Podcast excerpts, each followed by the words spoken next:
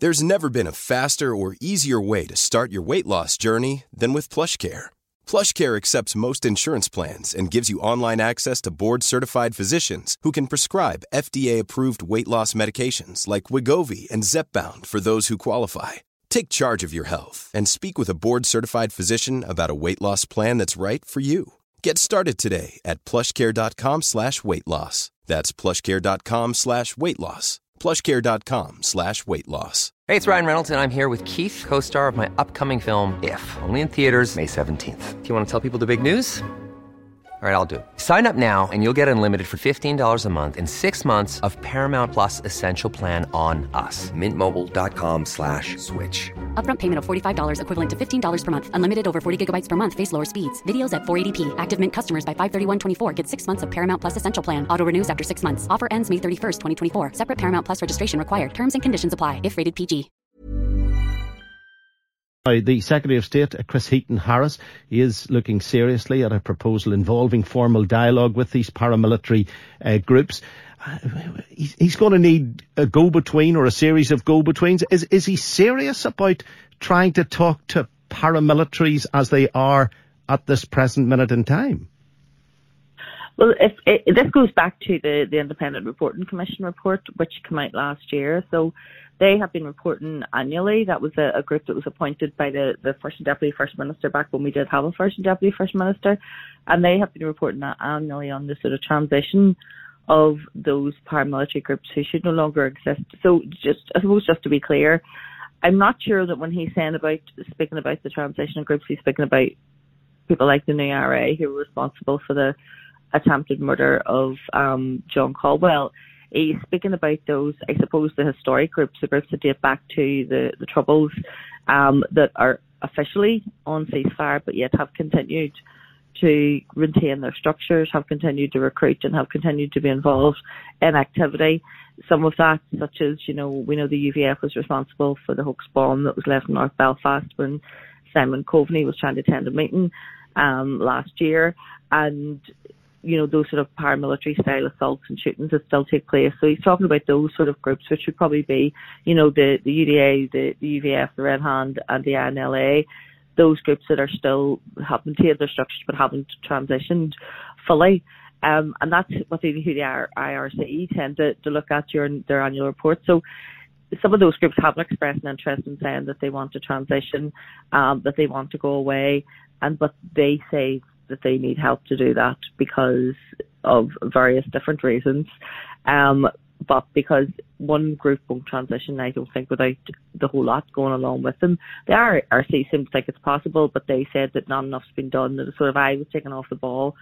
But, you know, eye'm a bit weary of these things because it's, I don't know how many times I've covered these transition groups before there was the the conflict transformation initiative a, a, way back that was so far back Margaret Ritchie was a minister in government at the time and she ended up removing their funding. That was a loyalist group that said that they were helping to transition the UDA and then we had the, the launch of the, the Loyalist Communities Council back in 2015. That was over in the Park Avenue Hotel and, and Jonathan Powell showed up and says that this was going to be a vehicle, an umbrella group that was going to help those groups transition. And as you know, the Loyalist Communities Council now, I think that they, they seem to be some sort of protocol action group, but they don't talk about transition at all anymore.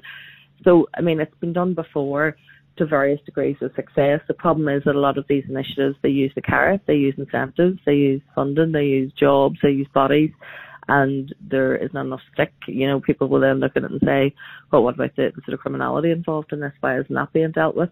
And what do you do then around that? So the, the Secretary of State, I think that he's right in to say that dialogue's always best because it is. It's always better that you keep talking to people. But um, in my opinion, a lot of the ones who were going to transition, and that there's some very good examples of people who have transitioned completely and are now you know, being very active and, and good roles within the community, but they're no longer consider themselves part of any organisation, that those um, groups already did that a long time ago. And what you're left with now is, is you know, a, a series of, of small little groups of leadership that almost operate like individual little sort of fiefdoms, and that's much more difficult, I think, to deal with because a lot of those groups exist for self gain of a lot of their members, and what would be the incentive for them to transition? And that is the million dollar question, isn't it? Because those organisations you named on on the list there, they tend to be involved in drugs dealing, in extortion. They are involved in blackmail, coercion. They're every sinister undertaking that you can think of. They're head and heels in it. Yeah, and then there's there's the issue if if government comes along and says that we're going to you know appoint a person or a series of people and, and that we're going to have this dialogue and some of that will happen behind closed doors and some of that will happen publicly. The IRC themselves, who you know recommended that something more be done to transition, but in previous reports they have cautioned with the, the close relationship between some of these people who are known to be senior paramilitaries and authorities and the police um, because you would have situations where if there was, say, a riot or street disturbance this, the, the police would be in contact with people who they consider to have influence within that community, and they're often people with paramilitary connections.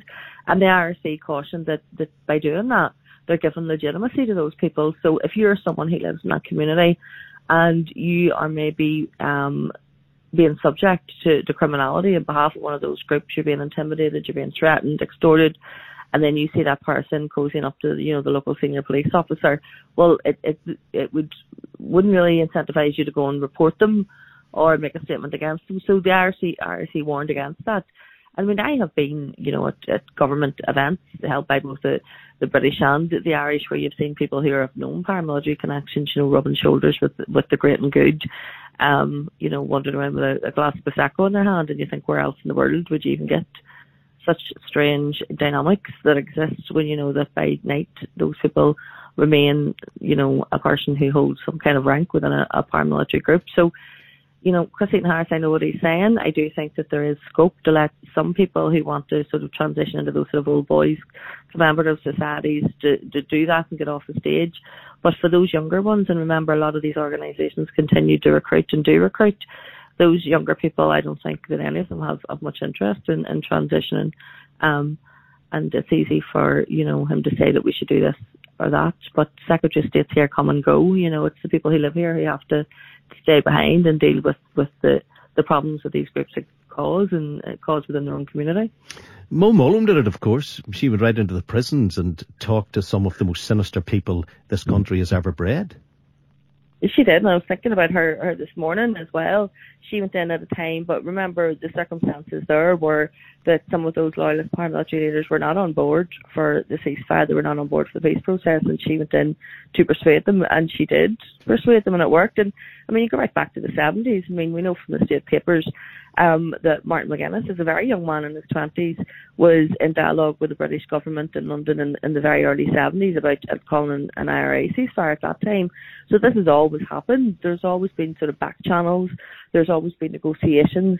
There's always been people that, but I mean, um, that was to bring us to the combined loyalist military command ceasefires, and that was to bring us to the Good Friday Agreement. What happened after that, I do think that there was a period where nobody bothered to sort of nurture the peace, if you like, that they didn't bother to see it through to the next le- next step. So um, we had decommissioning, but then after that, what happened? And a lot of those groups, they maintained their structures. They continued to recruit young people, and they maintained their sort of leadership structures.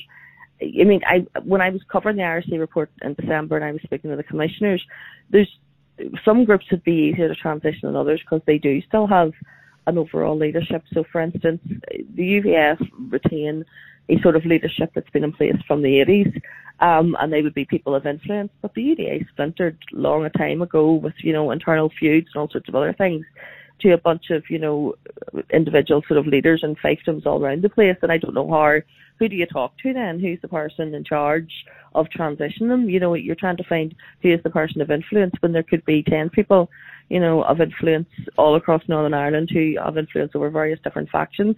Um, at some stage, you have to draw a line and say, look, this is done now. Anyone who needs to transition, we're going to help you, but you have to transition by X, Y, and Z date. And if you're not transitioned by then, then that's it. You know, all bets are off. There'll be no more funding. There'll be no more um, vetting of you. There'll be no more negotiations. It's just a criminal justice response to it from then on. And you know, people say, well, why just go and arrest them all? I mean, that, that, we tried that with internment and it didn't work.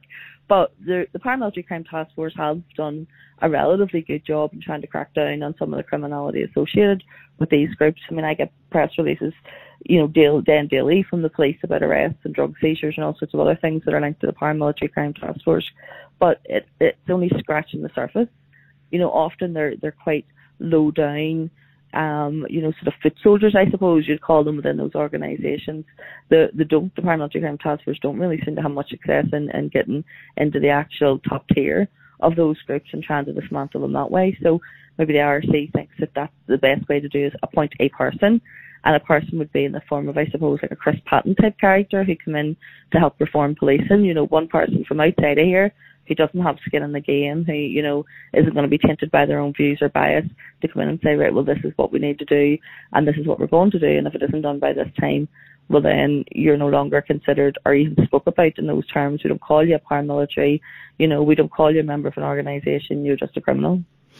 It'll be interesting to see how it develops, if it does develop at all. Uh, Alison, thank you very much indeed. Alison Morris, award-winning Alison Morris from the Belfast Telegraph. Right, this is the U105 phone-in. If you're just joining us, you're very welcome. Uh, good morning. Uh, plenty to do between now and 12 noon. You may have some suggestions as well, and they're always exceptionally welcome. There could be something happening in your neck of the woods that we're not aware of, that we'd never get around to covering. You know the number. It's 02890 treble 105.